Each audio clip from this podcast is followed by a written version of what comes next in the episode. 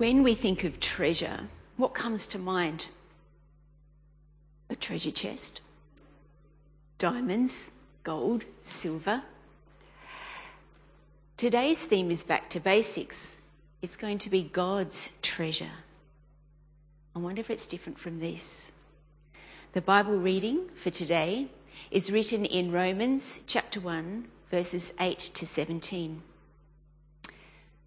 Let me say first that I thank my God through Jesus Christ for all of you, because of your faith in him is being talked about all over the world. God knows how often I pray for you. Day and night I bring you and your needs in prayer to God, whom I serve with all my heart by spreading the good news about his Son. One of the things I always pray for is the opportunity, God willing, to come at last to see you. For I long to visit you so that I can bring you some spiritual gift that will help you grow strong in the Lord. When we get together, I want to encourage you in your faith, but I also want to be encouraged by yours. I want you to know, dear brothers and sisters, that I planned many times to visit you, but I was prevented until now. I want to work among you and see spiritual fruit, just as I have seen among other Gentiles.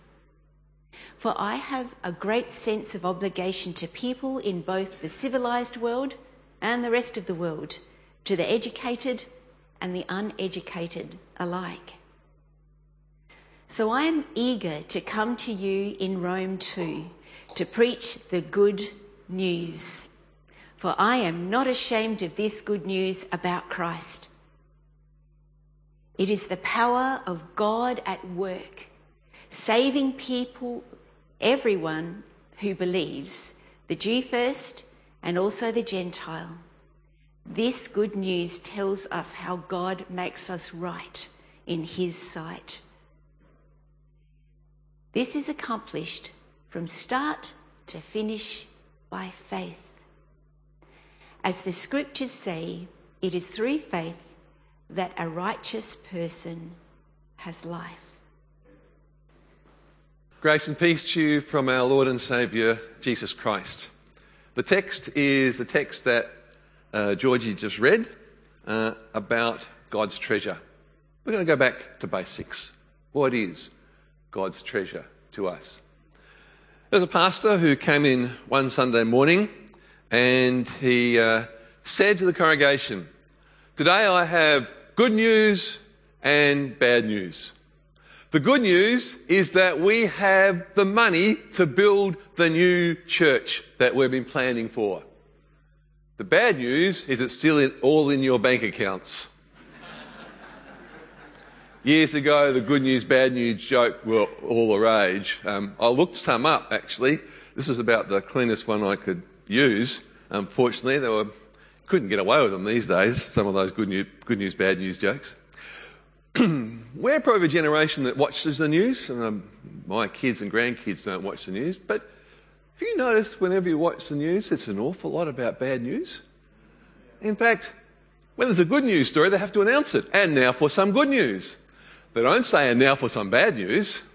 Um, it always seems to be about bad news. And when you think about gossip, we, we talk against gossip, um, everyone likes a little gossip. Have you ever noticed that gossip's always about something bad? Something bad about the other person? Did you hear what Susie did last night? Um, it's never, did you hear that Susie helped her mother wash the dishes last night? It's always something that's a bit negative. Uh, I think the reason for that is, the reason that we like gossip is because we can think, oh, bad Susie, I'm not that bad.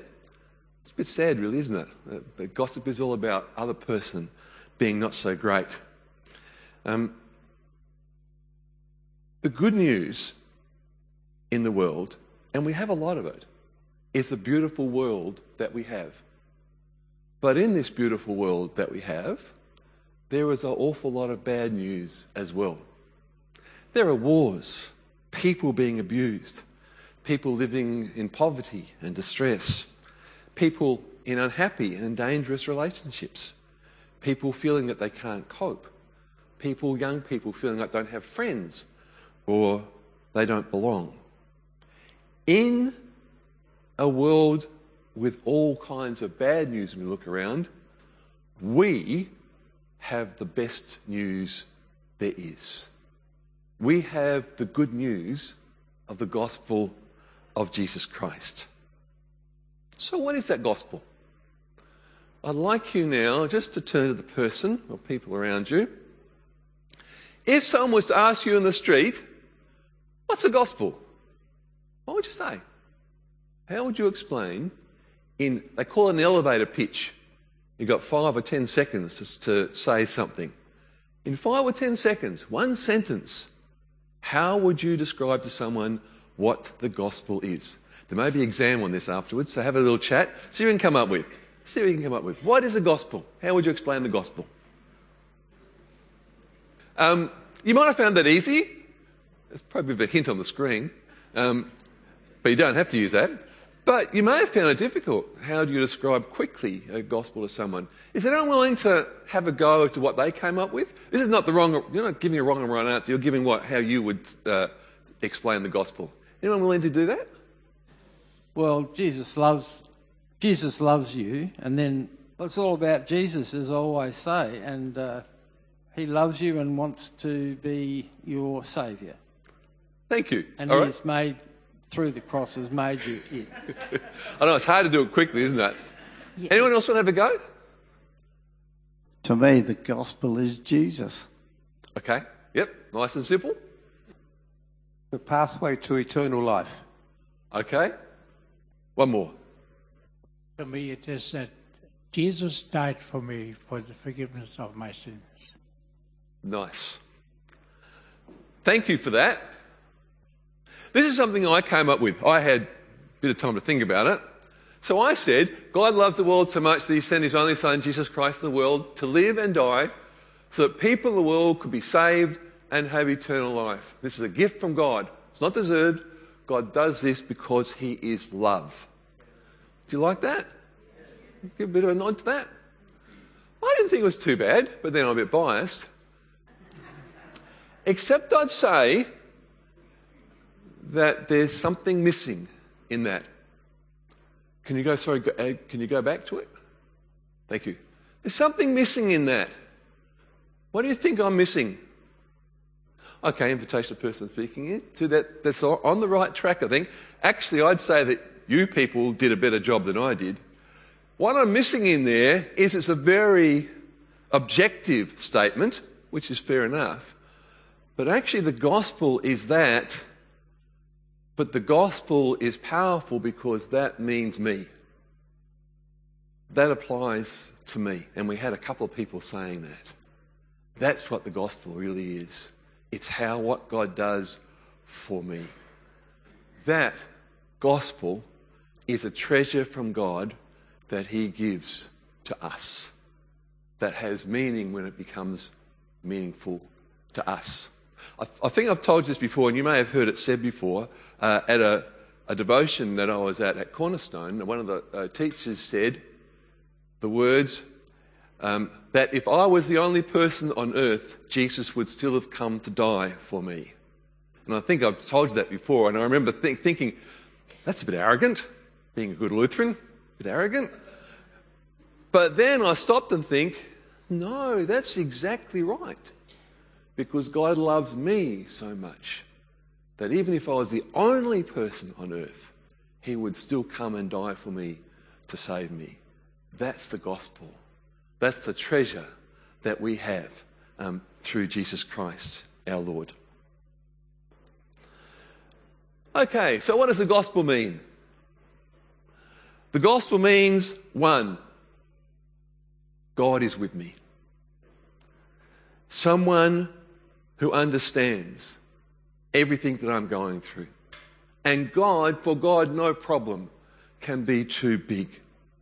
And someone who in Jesus Christ has been through those things as well and understands the issues that I go through. Doesn't mean I'm not going to have any problems. That's not what God promises because we still live in a world where there's sin, where things aren't right. So we still have to face that. However, we have God who promises to support us and who gives us hope and a promise. Some people say, oh, what does that mean? That just have someone supporting you. What does that mean? You may remember when you had kids or when you were a kid, a kid. It's amazing how when a little kid falls over and hurts themselves and is crying uncontrollably, mum comes up and kisses it better. And what happens? Often they stop crying, don't they? There's no great medicine in the kiss from a mother, but that support is what helps at that particular time. That support is such a powerful thing. The second thing the gospel means, the promise that God gives, that life never ends. Eternal life is what we have. A place we are going to where there will be no fears, no worries, no problems, no anxiety. The picture of heaven in uh, Revelation 21 is beautiful. The picture there of all tears being wiped away and no tears ever again. That's a promise that we have. And we know where we're going. The beautiful um, image that Jesus gives in John 14 6 I am going to prepare a, a room for you in my house. And there are many rooms there. You can, you can come there. We know where we are going and we know who takes us there. Jesus has promised and is there to lead us through life to that eternal life. And it's about treasure. The gospel message is that we have a treasure, but also that you are a treasure. That you are God's treasure. And I want to tell you a little bit of story um, because if you go to the next one, you'll do anything for a treasure. You are God's treasure, and God will do anything for you. And He's shown that. I want to tell you a little story. Um, and go one more slide. Um, that's my year six uh, photo from primary school. Um, and I want to tell you a story about a golf ball and one of my year six friends. Um, by the way, if you go one more, that handsome man, that's me. And the next one, that's, that's uh, Stephen Seymour, or Seymour, as we knew him. He was the shortest kid in the class. Not sure how well you can see that, but if you have a look at him, you can see that's the face of a really mischievous guy. And he was an incredibly mischievous young man. The guy on the other side of the board, I can't remember, I can't remember a lot of those kids' names. I can remember them, I can't remember their names. This lad here, look at his face. He was in the principal's office more than the rest of the school combined. I don't know what happened to any of those people. Anyway, the story I'm going to tell you is about my friend Stephen Seymour um, in the yellow circle there. Uh, we both liked golf, even back in those days, and there was an Australian Open, which was one of the big golf events um, on in Sydney at that time, and we went along to watch because we both loved Peter Thomson, who was a very, very good golfer. We went down there in the last day, and next slide. Have you ever seen this happen before? Can you see the little white thing up there? When the winning golfer gets the winning shot, he'll often throw the golf ball into the crowd and everyone scrambles for it. Well, we were there when Peter Thomson won that event and he did the normal thing. He threw his golf ball into the crowd and it came towards us. And as the ball came down, young Seymour, I could see in his eyes, he wanted that golf ball. And he dived for that golf ball surrounded by other people. He was tromped on. He came out with the golf ball, a black eye and, and, a cut on his face, but he had that golf ball and as he smiled, I saw one of his teeth was missing as well. that was a prized possession for him. He wanted it so much, he was willing to do anything to get it. You'll do anything for a treasure. God does everything for us. In his Son, Jesus Christ, he gives his life for us because we are his treasure. Next one. Oh, one more. You protect a treasure. Treasure is important to you. Um, Stephen Seymour used to sleep with a golf ball in case no one would pinch it from him for the next two months. But you protect the treasure, you look after it and take care of it. God, as we said before, is always there for you because you are a treasure to Him. He looks after you and protects you. And a treasure is exciting. Next one. Oh, a treasure makes you happy, sorry. A treasure makes you happy. Uh, in, the, in the Bible, there's this lovely picture of, uh, in, in Luke's Gospel, of when a sinner turns back to God, the angels having a party. That's a lovely example. And there's another picture St. Paul uses, um, again in heaven, of the, all the people of heaven cheering the person on as they run their Christian faith. A treasure makes you happy and is exciting. And as God looks at you, He's happy. And also, lastly, you show off the treasure. So, with my, my mate Stephen Seymour, every time you came to his house, he'd take you around and show you the golf ball from Peter Thomson. It was his pride and joy. And God shows us off as well. As we talk about our faith to people, we are showing off God.